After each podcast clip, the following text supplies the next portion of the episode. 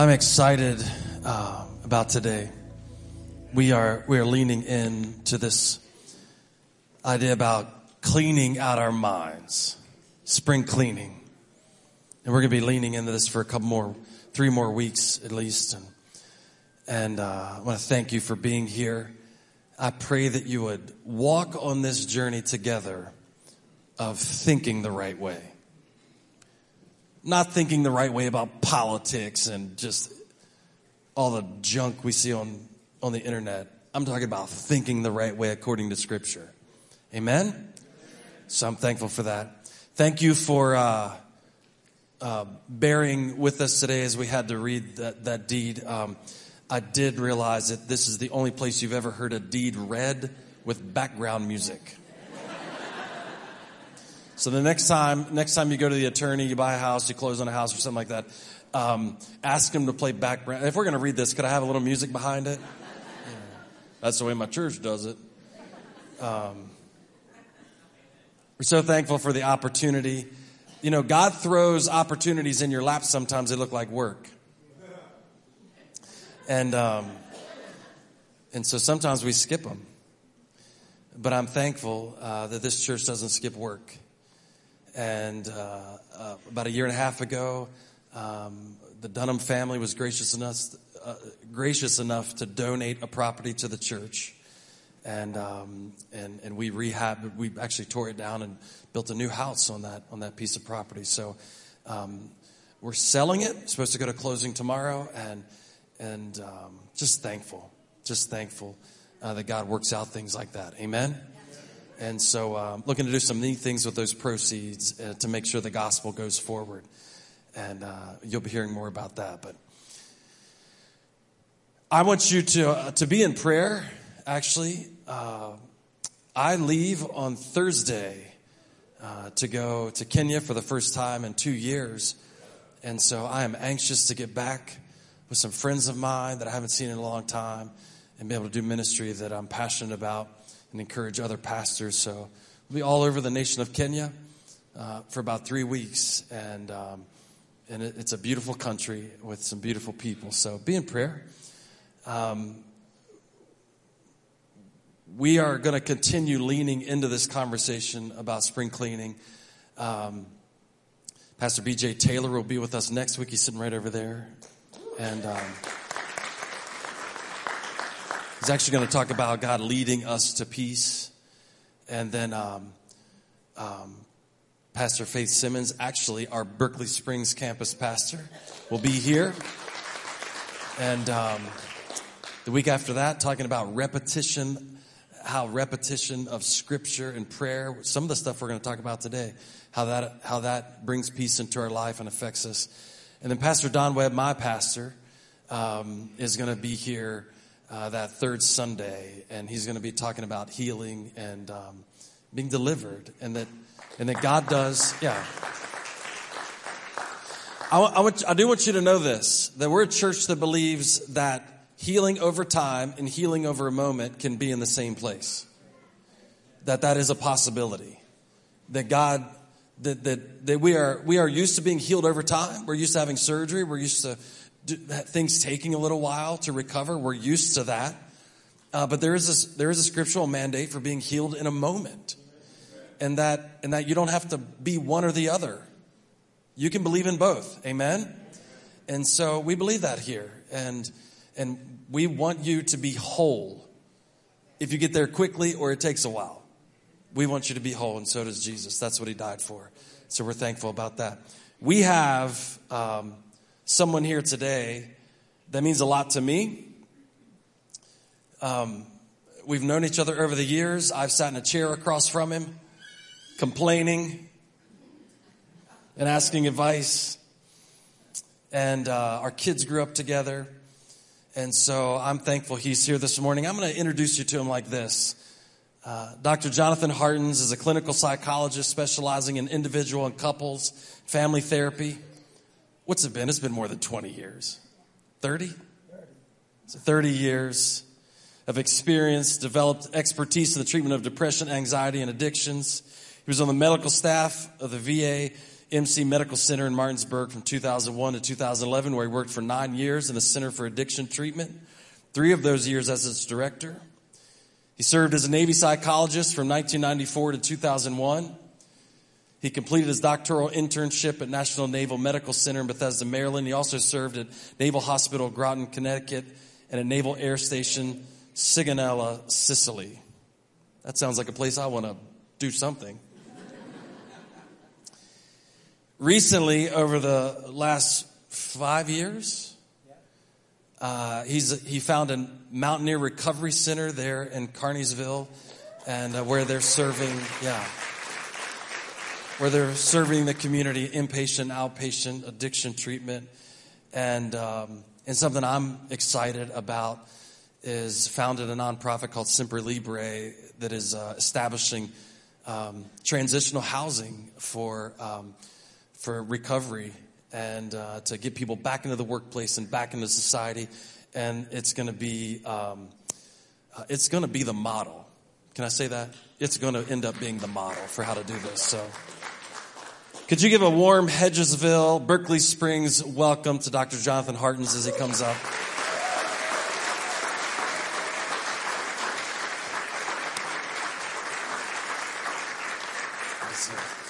And I'd be uh, I'd be remiss if I didn't mention his beautiful wife Helen is with us this morning as well. Yeah. I didn't ask you this first service. How are the kids? Three. How are they? They're doing great.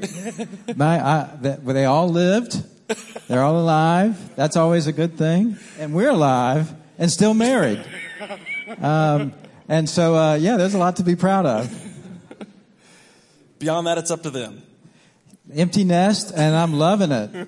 Empty nests are great. Any of you empty nesters in here? Man, life is good. Yes, it's like they're off the payroll.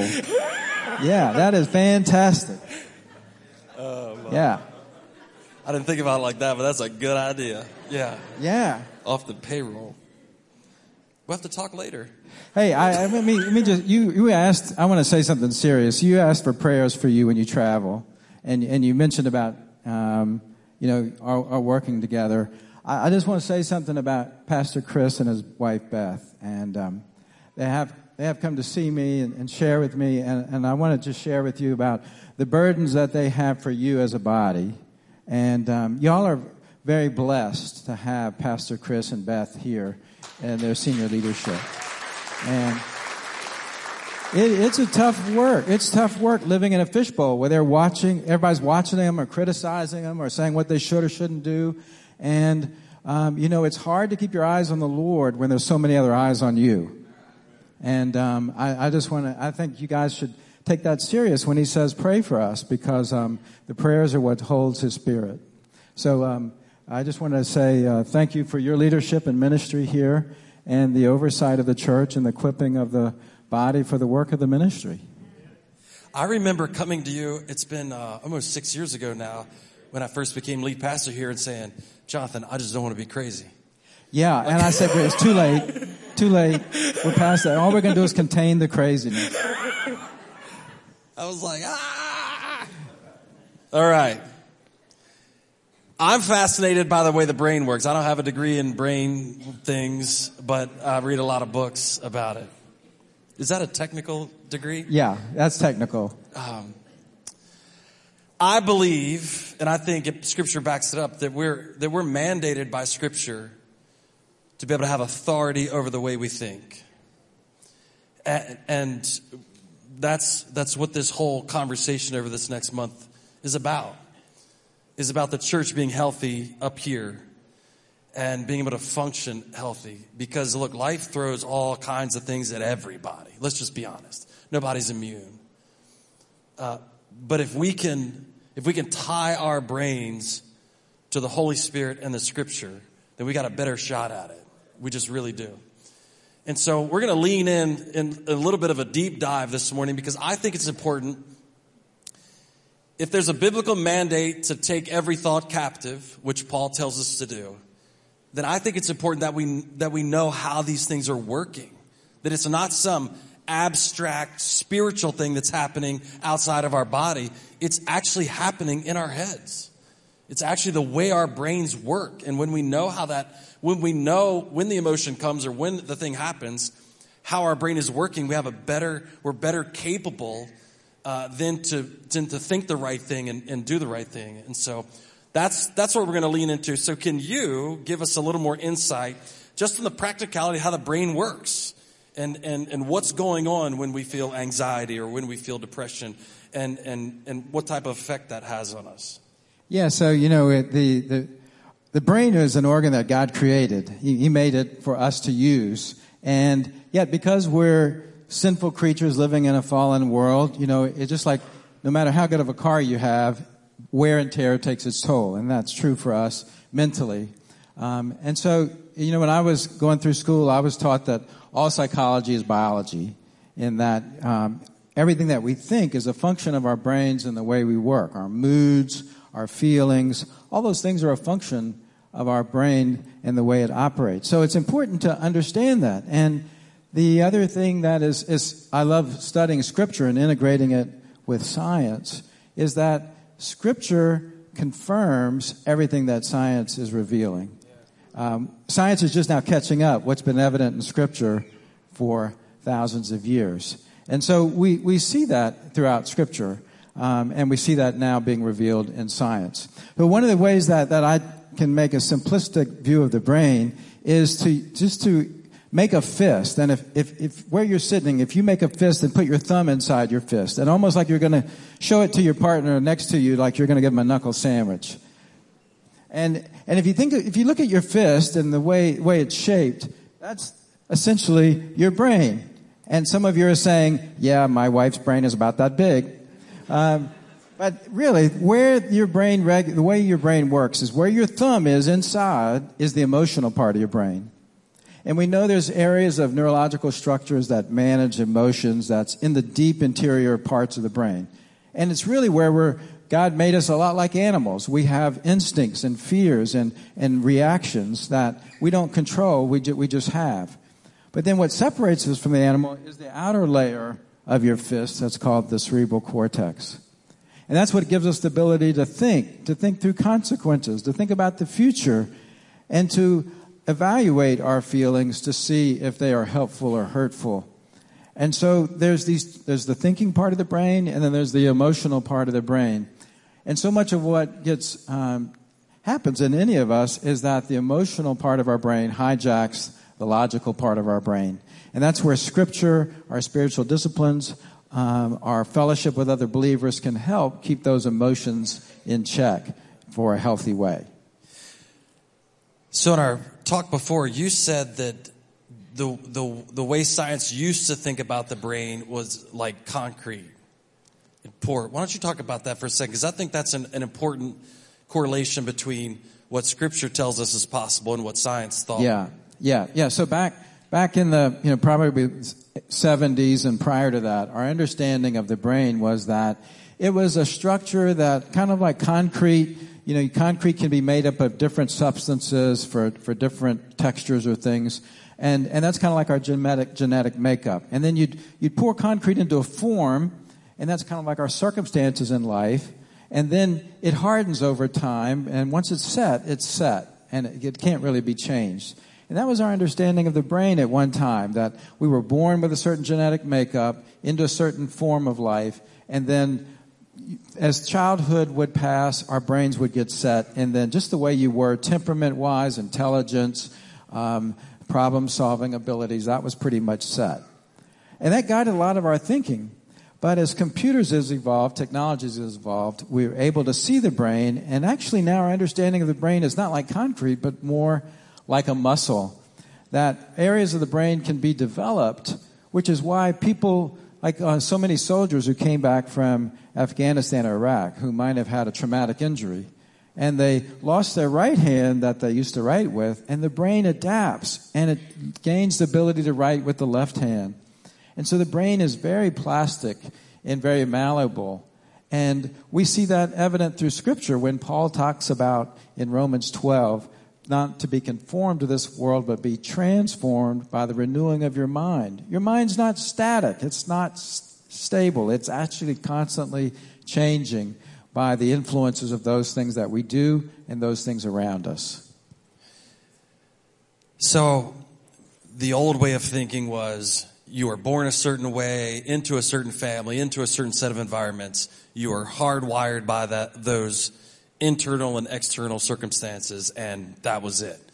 Yeah. Now, and so that made scripture a little bit difficult to, to understand, that it, it was more like, well, this external spiritual thing was going to happen to me, and that's, and, and, and so I remember growing up as a kid not understanding, just, just thinking, renew your mind. Well, that's just God just giving me a new brain all of a sudden.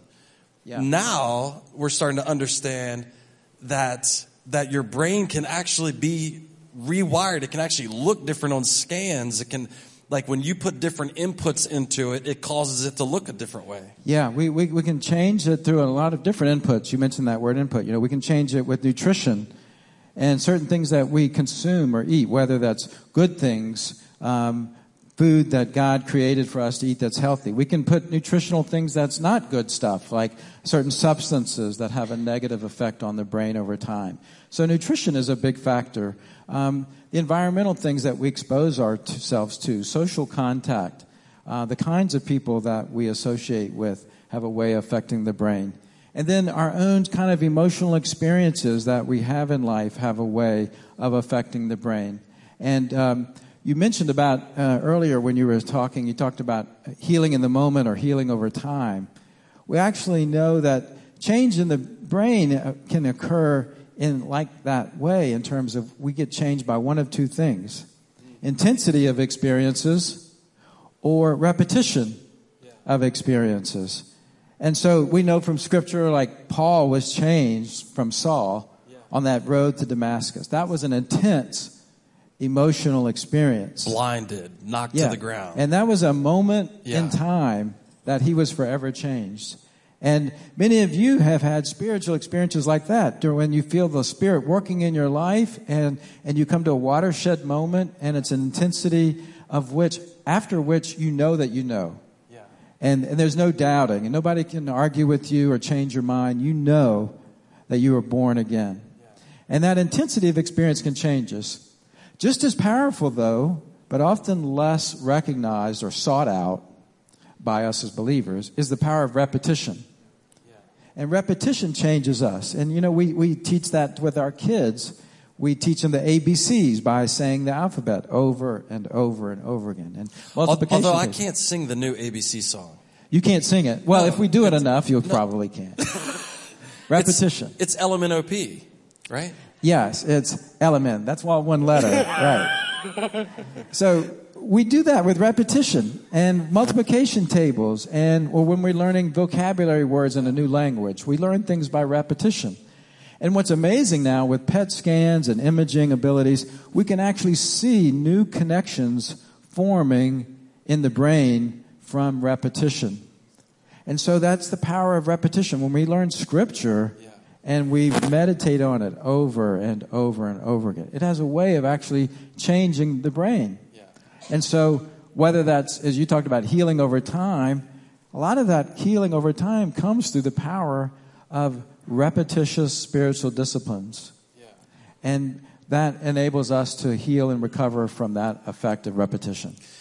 So I want to separate this in two categories: the the good repetition and then the bad repetition. So I want to ask. So it seems like to me there's kind of two categories of of thought. There's like, well, I'm, I'm anxious, or I've been dealing with some anxiety, and then we and then there seems like to be a threshold where we cross over into start calling things um, a mental illness. Can can you explain the what what that looks like and how you get from one yeah. to the other? Yeah, sure. So, so there, you know, there's there is a big difference between the two, and you know, n- most of us have bad days or difficult circumstances in life. Um, I really haven't met anybody that hasn't had those. And um, growing, when my kids were gr- growing up, we we would every one night a week we would watch American Idol, And they would sing a song when somebody got voted off called You Had a Bad Day. And, you know, that's the reality for all of us. We, we have bad days, and those are just bad days. That's all they are.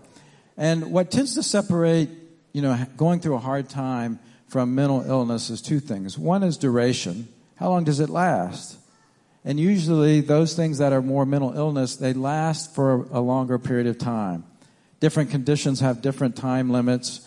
Um, but like for a depression, it's considered to be longer than two weeks continuously. And so I may have a few bad days or a week of a bad day, but longer than two weeks, that's starting to suggest maybe something else is going on. So duration is one thing. The other thing that's a factor is a sense of control. And so if I'm having a bad day or a difficult time, I have learned how to be able to cope with that, that I have some sense of control. So when I get down, when I get depressed, I've learned that that's usually a function of fatigue. And so when I'm tired, I go take a nap. And now that I got an empty nest, I can do that a lot more often. So I get my lazy boy, I turn on NASCAR, and I'm out. And, or golf. That really puts me out. And, I, and I really, that really helps recharge my battery. So I know I'm not depressed. I'm just tired because I have some sense of control over how to manage that. When conditions or difficulties move into mental illness, most people feel like they've lost some sense of control over that. They, they say, I, I don't have a reason to be anxious, but I feel constantly anxious. I'm having panic attacks when there's nothing to be afraid of. Or I'm feeling down and depressed when everything's going great. I've got a great family. I've got a great job. I got my health. What's there to be depressed about? And they don't feel like they have control over the way they feel or what they try to do to gain control doesn't work. And so that's, you know, for individuals that are kind of evaluating themselves or somebody that they know, those are kind of the two discriminating factors to consider. So let's talk about what is actually happening in the brain when, when that takes place. Because you talked about that middle area is the where emotions originate from, and and you were saying there's communication between those emotions and your the front part of your brain that is rational, cognitive reasoning, all those things. So the front of your brain says what you just said. Hey, you've got a good life, you got a good job, you know, you're having a bad day, take a nap that's the rational part of your brain. Take a nap. Right. You'll be right. fine tomorrow. Yeah. Talk about how when this is hyperactive, it tends to take over the reasoning part. Yeah, and there's a number of different things that can cause that, but a lot of times the emotional part of the brain gets hyperactive. And when it gets too hyperactive, there's a phenomenon that's referred to as flooding.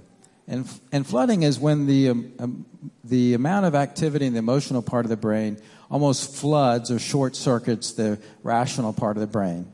And so the rational brain, just like when my house gets flooded, the electricity goes out. Yeah. When my brain gets flooded with emotion, logic gets turned off. And so it's, we, we see people act and do stupid things without any rational thinking when they get emotionally charged. And so, you know, you, I, I even experienced that myself. That's why I don't play golf because I can get angry at home for free. I don't need to pay 50 bucks to lose my temper. You know, and I go out on the course and I, and I get flooded with anger at myself for a bad shot and I throw a $200 golf club into the water. Um, you know, that's not a very smart thing to do. Logic gets thrown out the window.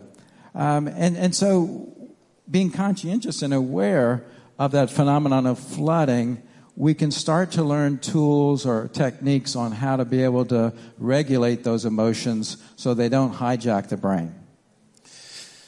So Paul's mandate to take every thought captive or or saying have the mind of Christ that is the like stopgap between having a bad thought and letting that bad thought end up taking over. Yeah, yeah. And, and that's, you know, there's a couple of scriptures that reinforce that. You mentioned about 2 Corinthians 5, where Paul does say, take every thought captive. And that's almost like separating myself from myself and looking at what I'm thinking. And, and so I, I do that with a little acrostic that I, I use for myself and encourage others um, about challenge my feelings with facts, F A C T. And the facts are feeling alertness, confronted with truth. So I, I want to be alert to my feelings because a lot of times, you know, many of us have been taught don't pay attention to your feelings or your feelings are invalid. Um, and my feelings can be helpful. They're like a, a, an alarm on my dashboard that tells me something's wrong. But I don't always need to um, um, respond so abruptly to those feelings. So I want to be alert to those feelings, but then I want to confront them with truth. And that's the, that's the CT part of the word fact. And so when we take every thought captive, I'm evaluating my thoughts in the context of God's truth. And so, you know, I, I may walk into Walmart and I'm really, really hungry. And um, I know nobody else in here has ever done that, gone in the grocery section when you're hungry, and you go by the produce section, and the emotional part of you that's hungry says, go ahead and take a few grapes and eat them here. Nobody's going to know. Right? And, and some of you are looking at each other because I can see you've done that. You know, and, and, and there's that logical part of the brain that has to talk back and confront that with truth. Yes, I'm hungry, but is that really something I want to model for my kids? Is that something I want to be doing if other people are watching me? And so I confront my feelings with truth. So I want to be alert to my feelings, and then I want to confront those feelings with truth. And so that's taking every thought captive for the sake of obedience to Christ. Um, you know, another passage of scripture that I think is so relevant for this is from James chapter 1, when he talks about temptation. When he says, God does not tempt anyone, but each man is tempted when he is drawn away and enticed by his own lusts. So it's like, all right, I'm separated from God, I'm drawn away, and then I, my own feelings take me hostage, and then I decide to believe what I'm feeling. And I oftentimes tell people, don't believe everything you think. So just because you think something is good doesn't mean that it is. And so I need to evaluate that and confront that and say, is that just my feelings or is that a scripture validated truth? And then when we do that, we usually come out with what we know is the truth and what, what steps we need to take. I never start with the grapes. I usually just go to the ice cream section and just start eating the chocolate ice cream right yeah. there. Yeah. It's never a good look. No, no, no nobody else here has. No, I, we're the, talking about other people. so, um, I read a book one time that said, "Force yourself to slow down mentally." Because your brain does make these shortcuts really, really fast. And so you almost have to force yourself. Be, the, the, um, um, the truth part. You have to stop yourself. Okay, is what I'm thinking now even correct? Is it is it lining up with scripture? Is it lining up for what God has for me? Is this the best for my wife or for my kids? Is this the best for the church? Is it the best for this whatever relationships in front of me? So slow myself down. I'm I'm kind of like you. I, if I play golf a lot, I'd, I'd it would be very expensive. Yeah.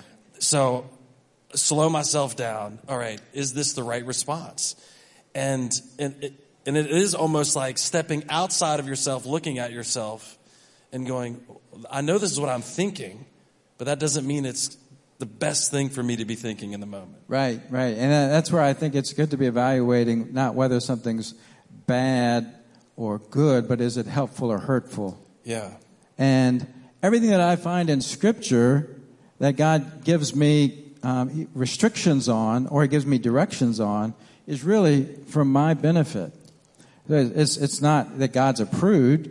It's that God loves me and yeah. wants to give me guidance on how I might live optimally.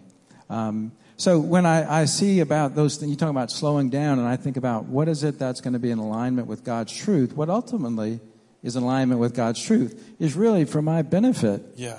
And that's because because God's love is that way. He created us, He puts restrictions on us, or He gives us directions so that we can enjoy perfect fellowship with Him, which is no better optimal experience than that. Yeah.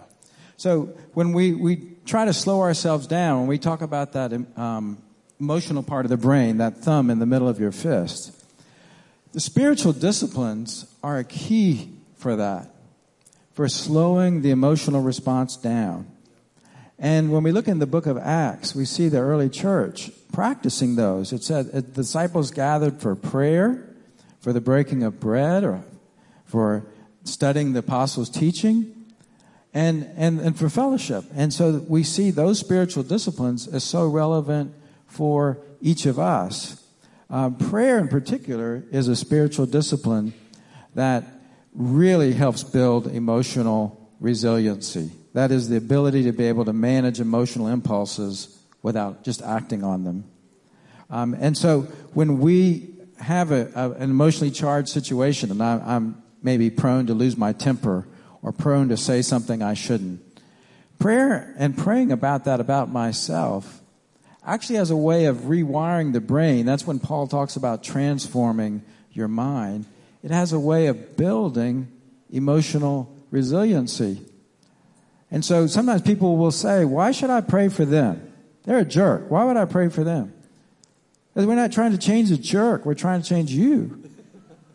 And prayer changes me. When I pray, I may not change the outcome, as I don't know what God's sovereign will is for that outcome, but prayer changes me.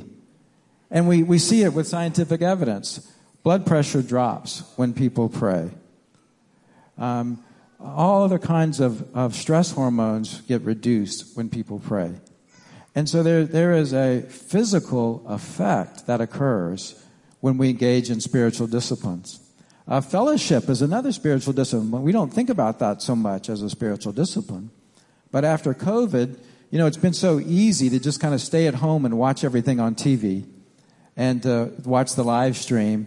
And um, for those of you that maybe anybody that's live streaming today, uh, certain circumstances may have required that, but we want to make sure we don't get in that habit of staying isolated and detached from the body.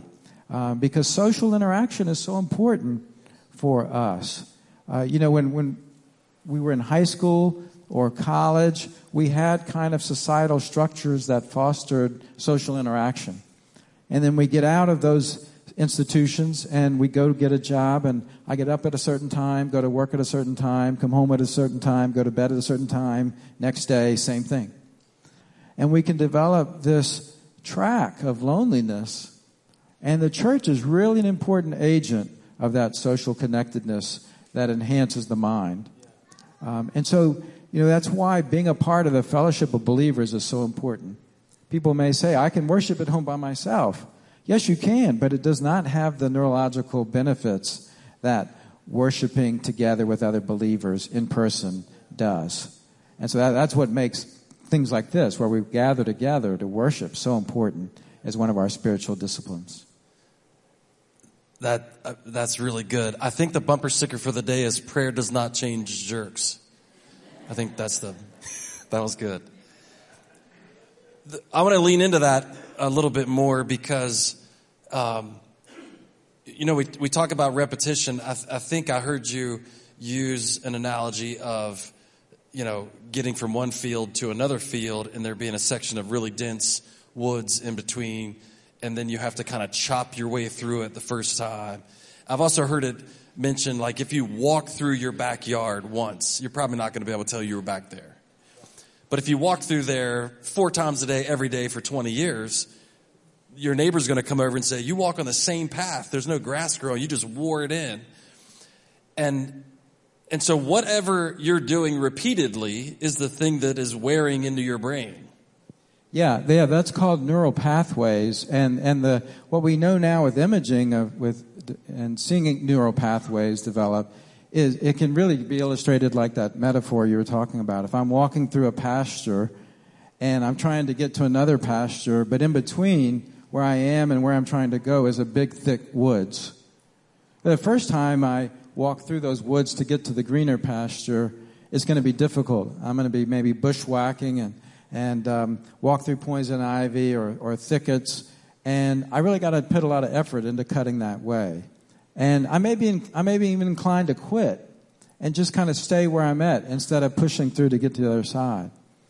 But if I push through and I do it again and again and again, eventually that pathway is going to be wide open and I can get from one pasture to the greener pasture because I've created a new neural pathway.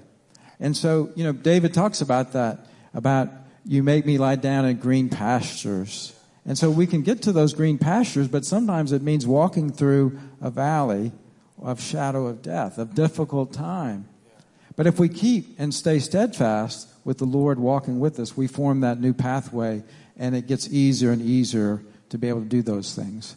And so repetition is key for developing that new neural pathway in our brain and being able to overcome bad habits or, or sinful desires that so easily ensnare us.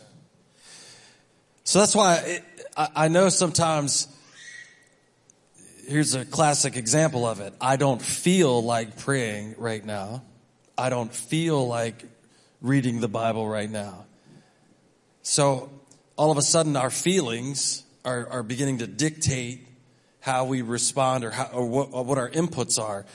When we have the ability to step outside of that feeling go, I know I don't, I don't feel like going to work sometimes. Come on, amen? You don't feel like being nice to people sometimes. You don't feel like.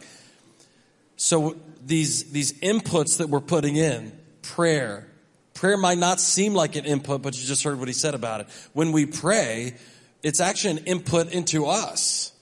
It's actually God changing us. And so when we read scripture, when we commit it to memory, it's actually an input into us. When we fellowship with each other, it's actually input into us. And so the beautiful thing about these spiritual disciplines is every single one of us have a section of forest to plod through. And you may have several of them throughout your life. That, that you're going from one green pasture to another green pasture, and there's a difficulty in front of that. And the way, the beautiful thing about the way God set up the church is He put those helps in the church so that we weren't plodding along those things by ourselves. So, so the necessity to have fellowship. Hey, you know what? I'm feeling something right now that I know probably isn't true, but, but I don't know that I can whack through this thing by myself. And I've sat on the other side of, of Jonathan and said, man, I don't, I need to know that I'm thinking the right way about this. And I don't know if I have the ability to think by myself.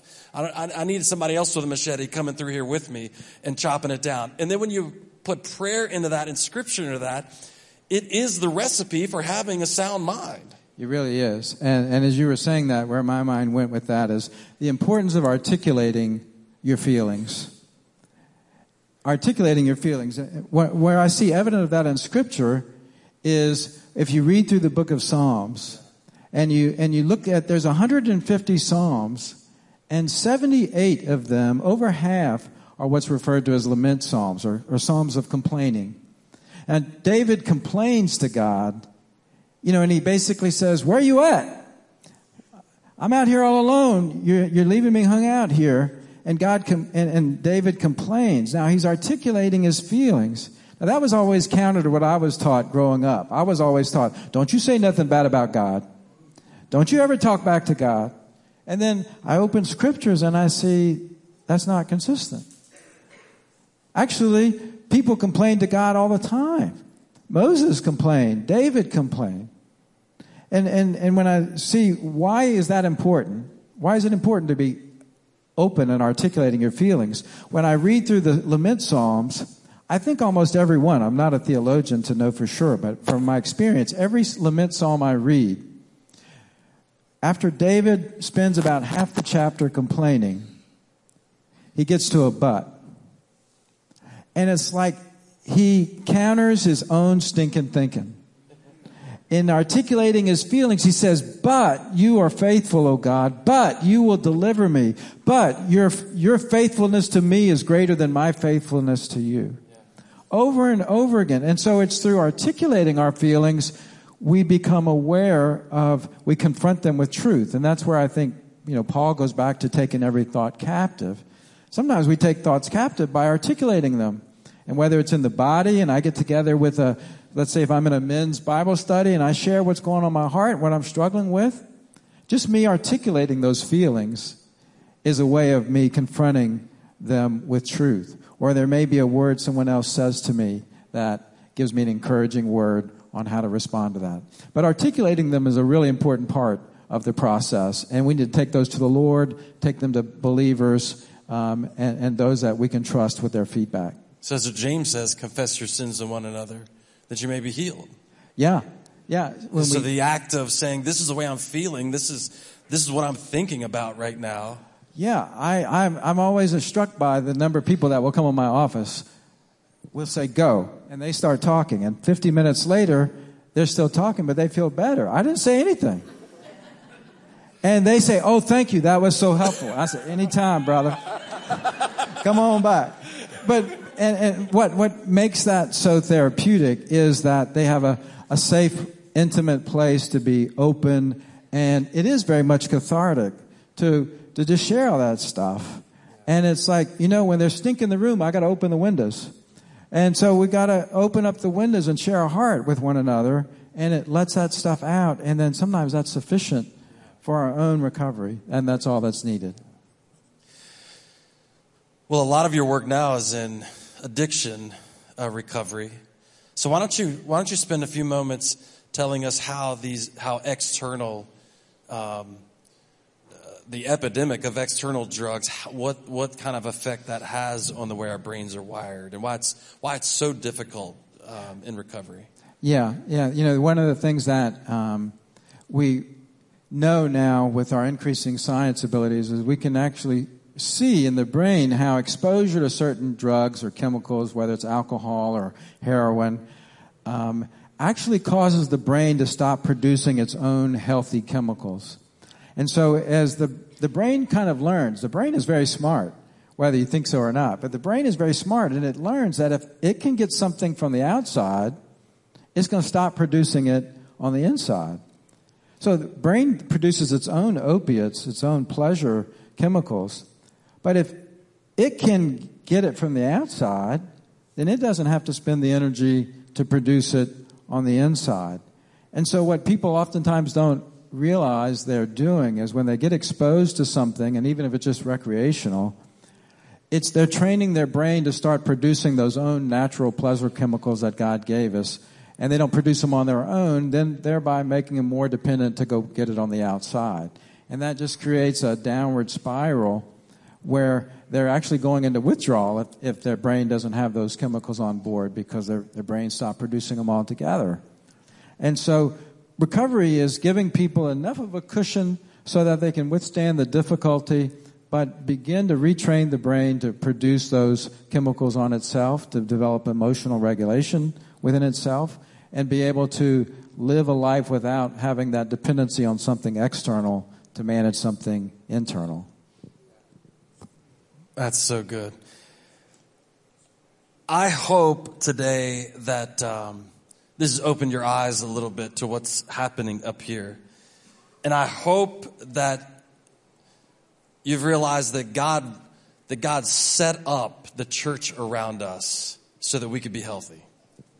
That He gave us scripture not to limit your life and cause you to not have any fun, but He gave you scripture to cause us to be healthy. He gave us access to the Father through prayer to cause us to be healthy. And that your, your best life is practicing these disciplines.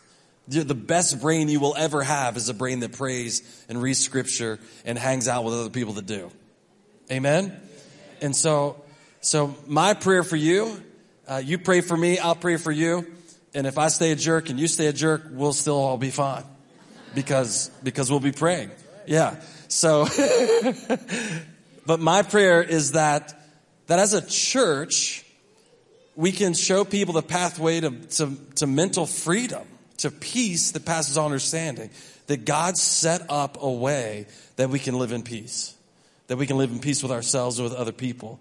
And, um, and, and you've done such a good job today explaining that to us. So I think I'm confident that we have tools to walk out of here and, and live a little bit differently this week. Can I offer just a challenge to everybody here as we wrap up? And that is that I, I hope the time that Chris has set this up will be something that's not just for information or entertainment, but for self-examination.